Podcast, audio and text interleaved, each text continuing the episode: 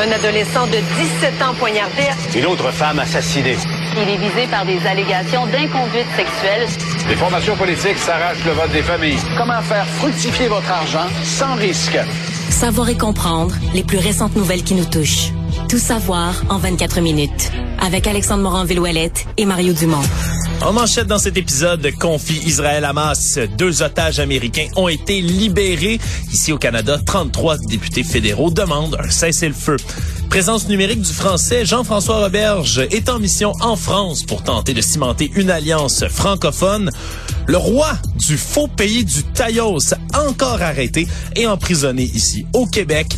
Et Jim Jordan est écarté comme candidat comme speaker des Républicains. Tout savoir en 24 minutes. Tout savoir en 24 minutes. Bienvenue à Tout savoir en 24 minutes. Bonjour Mario. Bonjour. Toujours sur la scène du conflit Israël-Hamas qui continue de monopoliser l'actualité. On a euh, enfin, on pourrait dire ça comme ça, une bonne nouvelle de ce côté-là. On avait annoncé déjà le plus tôt que deux otages américaines allaient être libérés du côté du Hamas pour donc sortir de la bande de Gaza et être accueillis par l'armée israélienne. Ce qui a été confirmé du côté du gouvernement israélien dans les dernières heures. Deux femmes, Judith Tahir Ranan et Nathalie Shoshana Ranan, qui ont été libérées donc et qui vont se diriger vers un camp de la Croix-Rouge, entre autres, où sur place, on va s'assurer que... Deux, deux sœurs, si j'ai bien compris. Deux sœurs, c'est ce qu'on comprend effectivement, qui avaient été kidnappées le 7 octobre dernier. Elles étaient en visite dans un kibbutz, donc les petits villages agricoles qui ont été attaqués par le Hamas de Nahal Oz. Et c'est la toute première libération d'otages. C'est pour ça que c'est Oui, aussi il n'y a, important. a pas eu d'otages israéliens, euh, européens, canadiens, américains. C'est vraiment les deux premières. Exactement. Donc les deux premières, on a annoncé du côté là des porte-paroles du Hamas que c'est ils sont libérés pour des raisons humanitaires à la suite d'une médiation du Qatar, semble-t-il dans cette histoire-là. On n'a pas mentionné si on avait dû négocier d'entrée d'aide humanitaire parce qu'il n'y en a pas qui est rentré, toujours pas à ce moment-ci dans la bande de Gaza. Donc ça semble pas être la raison de ce relâchement parce que selon le Hamas, on essaie de montrer là, ce qu'ils disent eux, c'est que c'est pour prouver au peuple américain et au monde entier que les allégations faites par Joe Biden et son administration fasciste au sujet du Hamas sont sans fondement.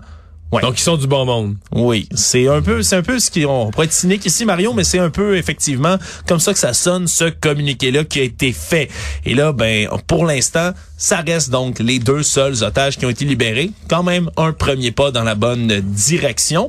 Pendant ce temps-là, si on revient ici au Canada, ben il y a des députés fédéraux qui se sont associés dans une nouvelle organisation, là, le groupe Amitié parlementaire Canada-Palestine, qui est mené à l'initiative de la députée libérale Salma Zaïd, qui regroupe entre autres ben, des députés non seulement ben, du Parti libéral, du Parti néo-démocrate et des Verts. Est- Est-ce que c'est tous les députés du NPD?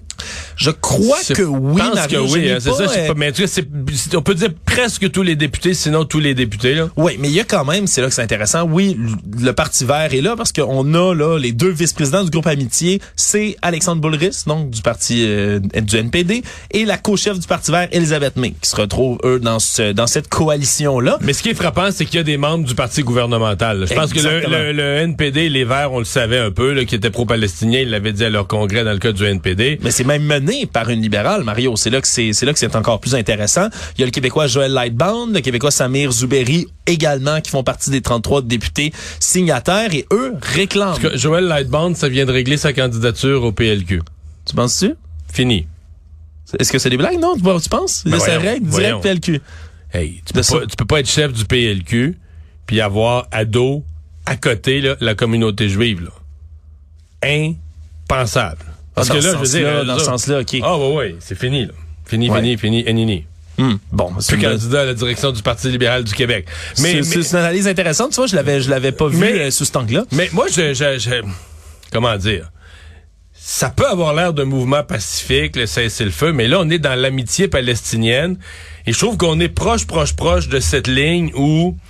Ben là, euh, on condamne tout ce que fait Israël, mais on condamne le Hamas, mais pas vraiment, un peu moins. Là. Ben, ce qui, ce qui est dit de leur côté, là, eux demandent vraiment dans leurs revendications un cessez-le-feu déjà, donc parce que ça n'a jamais été réclamé explicitement du côté de Justin Mais Trudeau. c'est- Un cessez-le-feu, ça veut dire que tu nies le droit d'Israël de désarmer le mouvement qui vient de les attaquer sauvagement. Tu dis, bon, ben, Israël, vous allez endurer que le Hamas, ils vont pouvoir leur faire, on, on leur laisse toutes leurs armes, puis ils vont pouvoir refaire une attaque comme ça le mois prochain. C'est sûr que la situation est complexe, Mario. Ouais, C'est- c'est c'est comme, c'est pour ça que, tu sais, c'est- ça a l'air d'être pacifique, mais c'est parce que là, faut prendre, faut prendre les événements tels qu'ils, tu sais, s'il était arrivé avec ça le mois passé, j'aurais dit, ok, j'écoute. Mais là, c'est parce qu'il s'est passé quelque chose le 7 octobre. Le Hamas a fait 1300 morts, brûlés, bébés, décapités. Puis là, c'est c'est-tu arrivé, ça, ou, euh, on- je sais pas. Oui, disons que c'est complexe. On veut, entre autres, que le Canada aussi fasse tout en son pouvoir pour établir un corridor humanitaire. Ça, Ça, avait déjà été appelé du bien, côté de. Justin Trudeau. Veut rappeler aussi que le gouvernement se tienne debout pour le droit international et rappelle toutes les parties de ce conflit que leur responsabilité en la matière. Donc, de, de respecter le droit humanitaire. On comprend qu'ils veulent dire par là ben, que l'armée israélienne bombarde des civils à Gaza. C'est ce qu'on c'est ce qu'on reproche de ce côté-là. mais l'attaque du Hamas, elle, est-ce qu'elle respectait le droit international? Ben, absolument pas. Mais je pense pas, je pense pas qu'il l'encense quand même, Mario. non, non, non, dans il l'encense pas, mais c'est comme s'ils disent ah là ça c'est arrivé, c'est passé, c'est fini. C'est sûr. C'est Ouais. sûr que ça, ça semble complexe, mais peut-être d'un autre côté, Mario, peut-être plus politique, le fait qu'on ait des députés libéraux comme ça qui rompent un peu Mais les ça rangs. explique probablement pourquoi Justin Trudeau ne dit plus rien. Comme M. Trudeau et il semble vraiment paralysé ce matin là. C'est que quand on lui parle du conflit d'Israël, euh, qu'est-ce que vous pensez? Avez-vous étudié les preuves que l'hôpital n'a pas été frappé par des bombardements israéliens mais par un tir raté de roquettes du djihad islamique palestinien? M. Trudeau dit ah c'est très difficile à vivre dans notre population. Euh, Il y a des gens des deux côtés qui vivent ça émotivement. C'est très dur. On est un pays généreux qui doit rester uni. Il répond pas. mais- Non, ça veut rien dire. non, mais quand tu dis pas répondre à la question, mais c'est à un autre niveau. Là. Il répond que on veut être ici un beau pays où les gens sont gentils, ils s'aiment, puis on se font pas de peine. Il ne semble plus vouloir du tout, du tout être un joueur, mais À un tel point que des députés libéraux prennent des initiatives eux-mêmes en main. Là. C'est, ça peut Oui. être grave pour l'unité du caucus, peut-être. parce que tu vas en avoir de l'autre côté aussi, à mon avis. Là. Tu avoir des députés euh, plus de sympathie juive, c'est qu'ils vont dire là, ça se peut plus, je sais pas. euh, D'après moi, c'est mais ça brasse peut-être plus dans l'entourage de M. Trudeau que ce qu'on s'imagine. Oui, puis ça va devenir difficile pour lui de maintenir peut-être des positions comme celle-là, parce que Rishi Sunak, premier ministre britannique, par exemple, lui aussi s'est montré prudent, dit regardez, je veux pas attribuer de responsabilité, on va continuer à consulter tout ça. Mais il était extrêmement clair, 100 fois plus clair que M. Trudeau sur la question aussi. Oui, oui. Donc, ça va Et lui, pourtant, il a dans son pays une forte communauté euh, arabe euh, dans la ville de Londres, a eu sa part de- de- d'attentats islamistes. Donc, doit quand même vouloir être prudent pour la sécurité de son pays, mais se sent une responsabilité sur la scène internationale quand même de prendre les positions. On est un sens du devoir comme pays là, euh, par rapport à tes alliés. Cas, Oui, c'est sûr que ça, ça tranche les positions de M. Trudeau là lorsqu'on. Moi, j'écoutais hier le discours de Joe Biden dans la Maison Blanche. Les positions, je veux dire, on peut reprocher beaucoup de choses aux États-Unis, mais les positions étaient claires, fortes, Ouais, précises et Mais, établies. mais juste Justin Trudeau euh, avait pris certaines positions au départ sur le droit d'Israël de se défendre, mais là, euh, je veux dire, c'est, est-ce que à partir du moment où le Canada déclare que la Hamas est un groupe terroriste, que le groupe terroriste frappe durement en faisant plus de 1000 morts en sol israélien, est-ce que tu peux être contre que Israël qui est l'allié du Canada. Puis quand je dis l'allié, ça veut pas dire qu'ils ont raison sur toute la ligne. qu'on Absolument leur, pas. Qu'on leur donne le bon Dieu sans confession, sans mauvais jeu de mots, sur tous les sujets. là. on les surveille, puis on peut leur demander, exiger d'eux le respect de certains droits humanitaires, puis des corridors humanitaires, ça on a le droit de demander. Mais quand même, ton allié est frappé par un groupe terroriste et te dit, moi, là, je suis entré en guerre, puis je vais aller désarmer le groupe terroriste en question. Est-ce que tu peux ne pas l'appuyer là-dedans? Il y a un bout qui m'échappe. Tu parlais aussi de tensions euh, haineuses. On parlait, oui, de Londres, hein, qui a vu vraiment une augmentation là, et poustouflante là, du nombre de crimes haineux. Là. Entre le 1er et le 18 octobre, euh, on parle l'an dernier, par exemple, là, il y avait eu 15 crimes haineux ou des délits antisémites et autres de recensés. 218 entre le 1er et le 18 octobre pour cette année euh, à Londres. À Et Montréal, à Montréal aussi, oui. Exactement. pas, pas le, le même ordre de grandeur, mais quand même. Mais exactement. On a quand même une augmentation qui a été marquée et exprimée aujourd'hui par les services de police de la ville de Montréal, qui dit qu'en moins de deux semaines, là, donc depuis le début du conflit, 7 octobre dernier, c'est 36 crimes et incidents haineux. Donc deux catégories qu'on regroupe ensemble, qui sont recensés. On dit qu'on a un plan de visibilité là, qui a été mis en branle-bas de combat du côté du SPVM.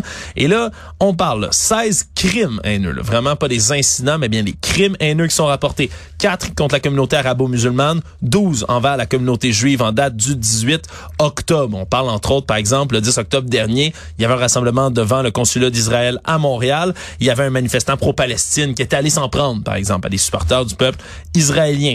Et là, on ajoute entre là une vingtaine d'incidents haineux qui sont survenus. Là. Donc, donc des graffitis, des choses comme ça, avec des, des slogans haineux. Exactement. Il y en a un d'ailleurs qui a été là, observable, qui s'est vu euh, à Saint-Léonard, par exemple. là. Le Forum musulman canadien qui ont diffusé des images de graffitis qui invitaient à tuer tous les salauds musulmans, là, tout près du centre islamique Badr, entre autres. Donc, c'est des incidents comme ça qui se multiplient. Au moins, le SPVM dit être très à l'affût, même surveillé directement. C'est rare qu'on va voir ça, mais le SPVM dit suivre de très près ce qui se passe au Moyen-Orient, même si c'est très loin de la ville de Montréal, parce Non, que ça a des répercussions jusqu'ici. Je les comprends. On allait-tu finir le sujet du Moyen-Orient sans parler de la prise de position de Greta Thunberg? Est-ce que Greta Thunberg a pris position? Ouais. Eh, J'étais là, je te regardais avec des gros yeux en disant, mon Dieu, j'ai-tu raté quelque chose Greta d'important? Thunberg a pris position. De quel bord? Pro-Palestine 100 000 Sans nuance. Voilà. Est-ce que ça a rapport avec l'environnement? Ben là, j- j- en fait, euh, ça m'a posé la question parce qu'il y a des mauvaises langues qui ont toujours dit que c'était une personne un peu manipulée par des groupes d'extrême gauche. Mais qui a déjà dit ça, Mario? Non, non, non, mais qu'on plutôt. Et là, euh, tu sais, je- je- quand je voyais ça, je me disais, ok, il me semble qu'elle était. Bon, moi, j'ai comment, j'ai jamais beaucoup cru à son mouvement. J'ai commencé à la trouver ridicule, à me rouler à terre quand elle faisait des appels, là, tu sais, euh, strike for climate, là, tu sais, la grève Ouais. pour le climat.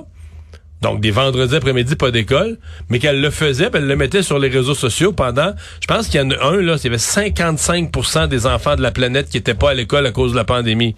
55% des enfants de la planète n'étaient pas à l'école à cause de la pandémie, dont à peu près tous les pays d'Europe, dont le sien. Puis là, elle se posait ses réseaux sociaux avec une petite pancarte, grève pour le climat. Puis là, t'étais comme, come on, va te coucher, là. Va- arrête, arrête. Fais d'autres choses, pense à d'autres choses, arrête. Mais là, donc, finalement, des nouvelles causes, elle est rendue une militante pro-palestinienne. Bon, mais c'est noté. On ajoutera ça à son CV, Mario, qui commence à être bien Ah, garni ouais, faut penser que les roquettes palestiniennes ne polluent pas.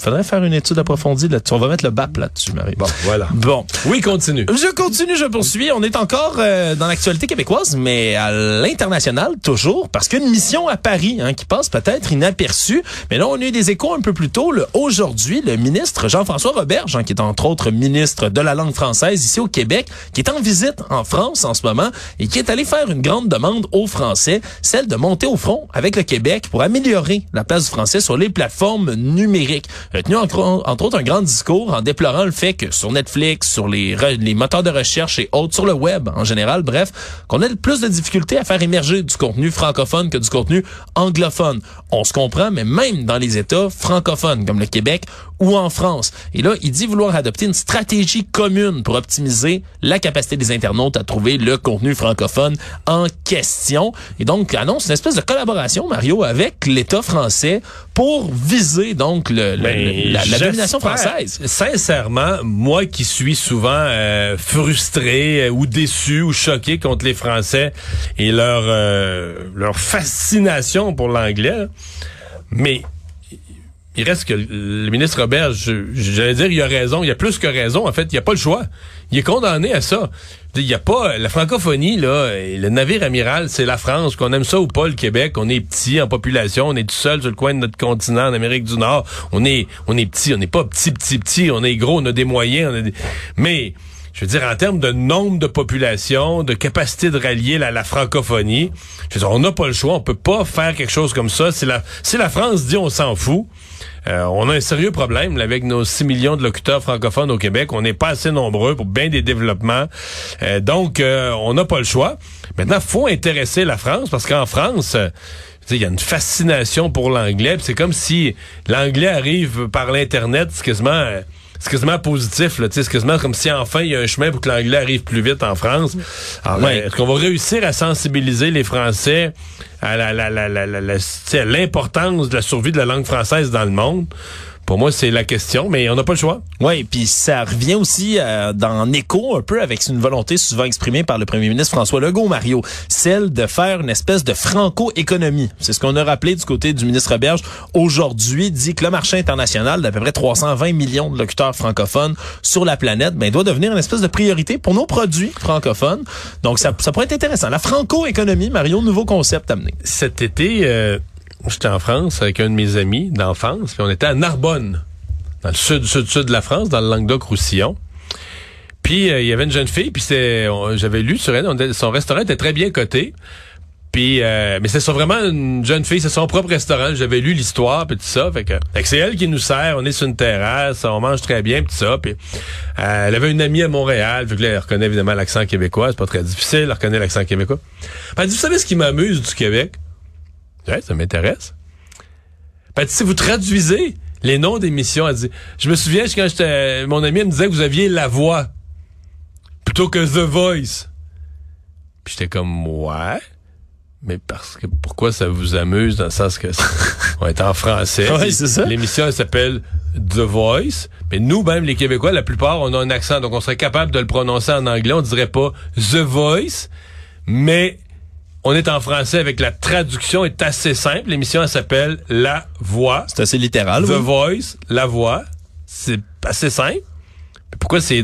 Parce que, ben, voyons, euh, c'est l'émission... euh, C'est à la base, c'est c'est The Voice. Ben, non. euh, non, non. euh, on l'a traduit, on traduit un paquet de choses euh, dans notre langue. Il n'y a pas vraiment de raison. Je dis, c'est plus... Vous devriez plus vous inquiéter, vous interroger. Comment se fait-il qu'en France, un pays francophone, un pays qui parle français, un pays qui a créé le français, un pays dont le nom du pays, c'est quasiment le nom de la langue, Oui.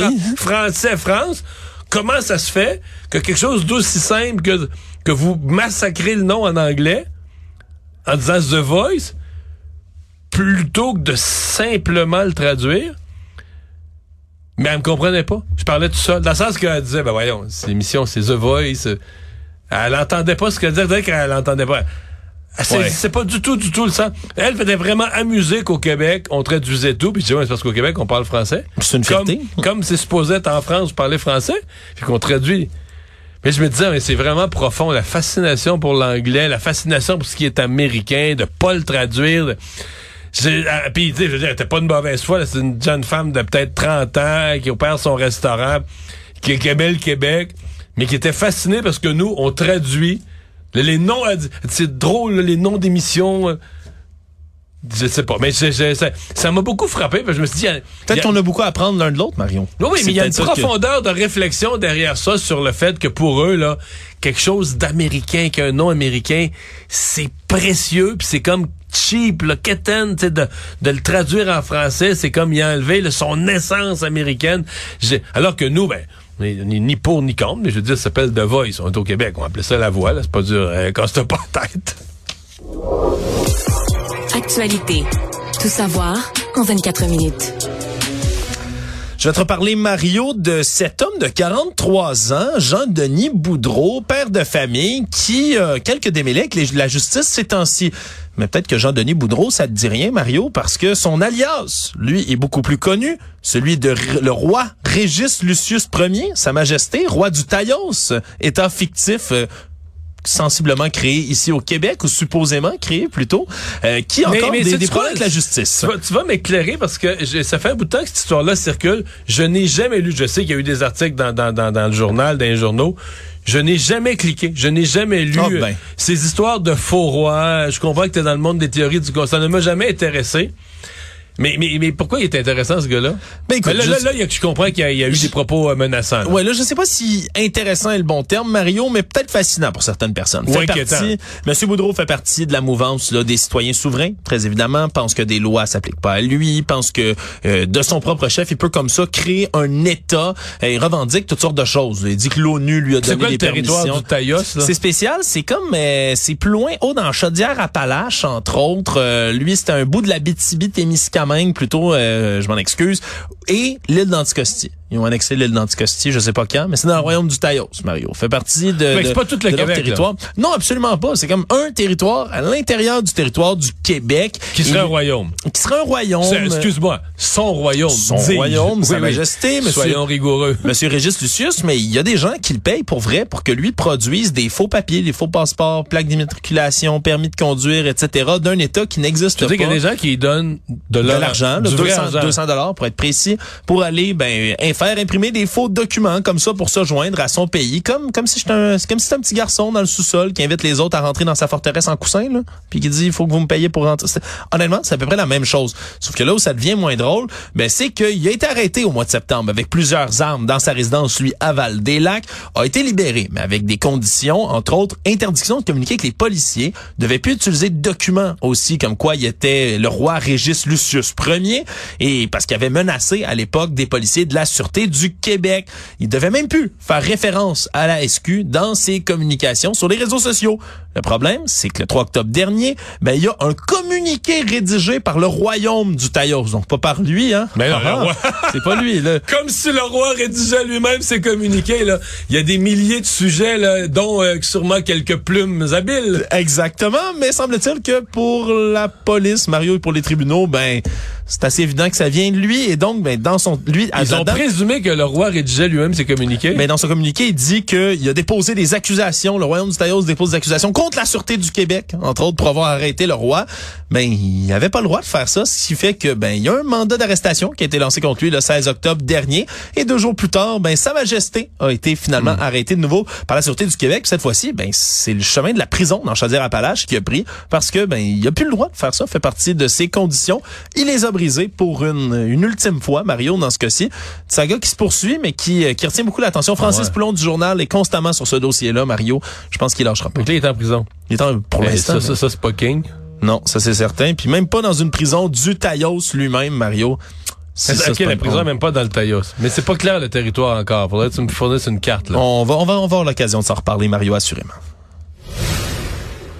Je vais te parler également, Mario, euh, dossier assez euh, assez spécial. Merci. Euh, je remplaçais un peu plus tôt notre collègue Yasmine Abdel Fadel à l'animation de son émission et j'ai reçu Antoine Nicolas, euh, qui est un entrepreneur de la Gaspésie qui lui euh, récolte des algues. Ça peut sembler bizarre, mais il cueille des algues sauvages, se promène Ouais. à la plongée, coupe ça, ramène ça, puis les vend dans des restaurants, là, au-dessus de 150 restaurants. C'est des algues comestibles. Ah oui, puis pour des grands restaurants, Mario, là, des algues du Saint-Laurent, des algues du Golfe, faisait ça en Parce qu'il y en a- il y en a dans le gin le Saint-Laurent aussi, de Rimouski. Mais exactement. Rimouski. Le problème, c'est que semble-t-il que depuis un bon moment, mais il doit arrêter de pêcher au Québec. Il est obligé d'exporter tout au Nouveau-Brunswick parce qu'il se fait mettre tellement de bâtons dans les roues par le gouvernement fédéral qui lui interdit, entre autres, ben, de décrocher des algues. Mais le problème, parce que ça a des crampons, c'est pas comme des racines. Mais quand il décroche, on dit c'est impossible, selon lui, ben, de faire de la récolte avec, ben, sans qu'il y ait un incident une fois de temps en temps. Et c'est quand même une- toute une histoire que j'invite euh, les auditeurs à aller réécouter. Parce qu'il m'a même dit, il dit, regardez, c'est les fonctionnaires à Ottawa qui prennent des décisions sur une ressource qu'ils comprennent pas. Ils comprennent pas que c'est sûr que ça se décroche. Puis ils menacent, il se fait poursuivre parfois par le gouvernement. est-ce que ces algues se renouvellent ou c'est... euh, Absolument. Puis c'est des algues souvent saisonnières qui vont se décrocher d'elles-mêmes à la fin de la saison. Il dit, les gens comprennent pas. Et là même, je vais faire écouter rapidement, Mario, inviter les fonctionnaires à venir voir sur le terrain. J'avais demandé, moi, à la gestionnaire de la ressource, de venir plonger avec moi, de voir comment ça se passait au fond de l'eau. Cette personne-là m'a répondu qu'elle n'était pas à l'aise dans l'eau. Je lui ai répondu que j'étais moniteur de plongée, puis j'ai pas eu de retour par rapport à ça. Puis j'ai eu une agent des pêches qui a voulu venir plonger pour voir comment ça se passait sous l'eau, puis pouvoir le documenter justement. Elle a pas eu l'autorisation de ses supérieurs. Fait qu'il y a vraiment une mauvaise volonté de la part du fédéral. c'est qu'ils connaissent vraiment pas ça. Là. Ils Puis lui, les invite à venir parlent. Non, non, plonger. c'est ça que j'entends. là. Puis on- on n'a pas l'autorisation des supérieurs pour envoyer quelqu'un plonger. C'est assez ridicule, merci, puis ça met en péril une ressource qui semble-t-il ben, est renouvelable et durable, puis ben vraiment mériterait d'être exploitée ici au Québec. Bâton dans les roues, encore une fois, par des euh, fonctionnaires à Ottawa, Mario. Économie. Ce sera quelque chose à ajouter pour Paul Saint-Pierre Plamondon dans son budget de l'an 1, là, de, dans un Québec souverain, on pourrait récolter les algues, des nouveaux revenus. Ben, ce serait de, de très beaux revenus. Hey, je sais Mario, pas va avoir le temps en fin de semaine de tout réécrire pour ajouter ça. On va l'appeler, on va l'appeler pour être Ouais, ouais. certain qu'il J'espère qu'il nous écoute, là. Bon, Ben, exactement. Rapidement, Mario, ben, sondage de Loite qui a été mené auprès de consommateurs canadiens qui indique que c'est en moyenne 11% de moins en termes d'argent qui va être dépensé pour les cadeaux de Noël cette année. Contexte économique précaire pour les Canadiens qui poussent, entre autres, ben, crainte de récession, coût de la vie qui augmente, mais poussent les Canadiens à dépenser moins, semble-t-il, à Noël en ce moment. C'est près de deux Canadiens sur trois qui craignent la récession. Et on dit que c'est à peu près 1347 dollars qui vont être dépensés pour cadeaux, restaurants, nourriture et alcool par adulte en moyenne au Canada. Ça reste très cher, la période du temps des fêtes quand même, mais cette année, ça risque d'être un peu moins. L'inflation frappe. Oh, oh, oh. Le monde. Et en terminant, Jim Jordan, qui était ce nouveau candidat républicain pour tenter de devenir speaker. L'homme de Trump. L'homme de Trump, ben, vient d'échouer une troisième fois. Et il est écarté désormais comme candidat à la Chambre pour les républicains. Ça fait 17 jours qu'on a invincé Kevin McCarthy. Il semble n'y avoir aucune issue du côté des républicains pour l'instant. Aucun candidat qui peut rallier tout le monde. Aucun pour l'instant. Rendant la- la- les institutions américaines dysfonctionnelles, faute des républicains, de M. Biden qui l'a mis en relief dans son discours d'hier. Résumé l'actualité en 24 minutes, c'est mission accomplie.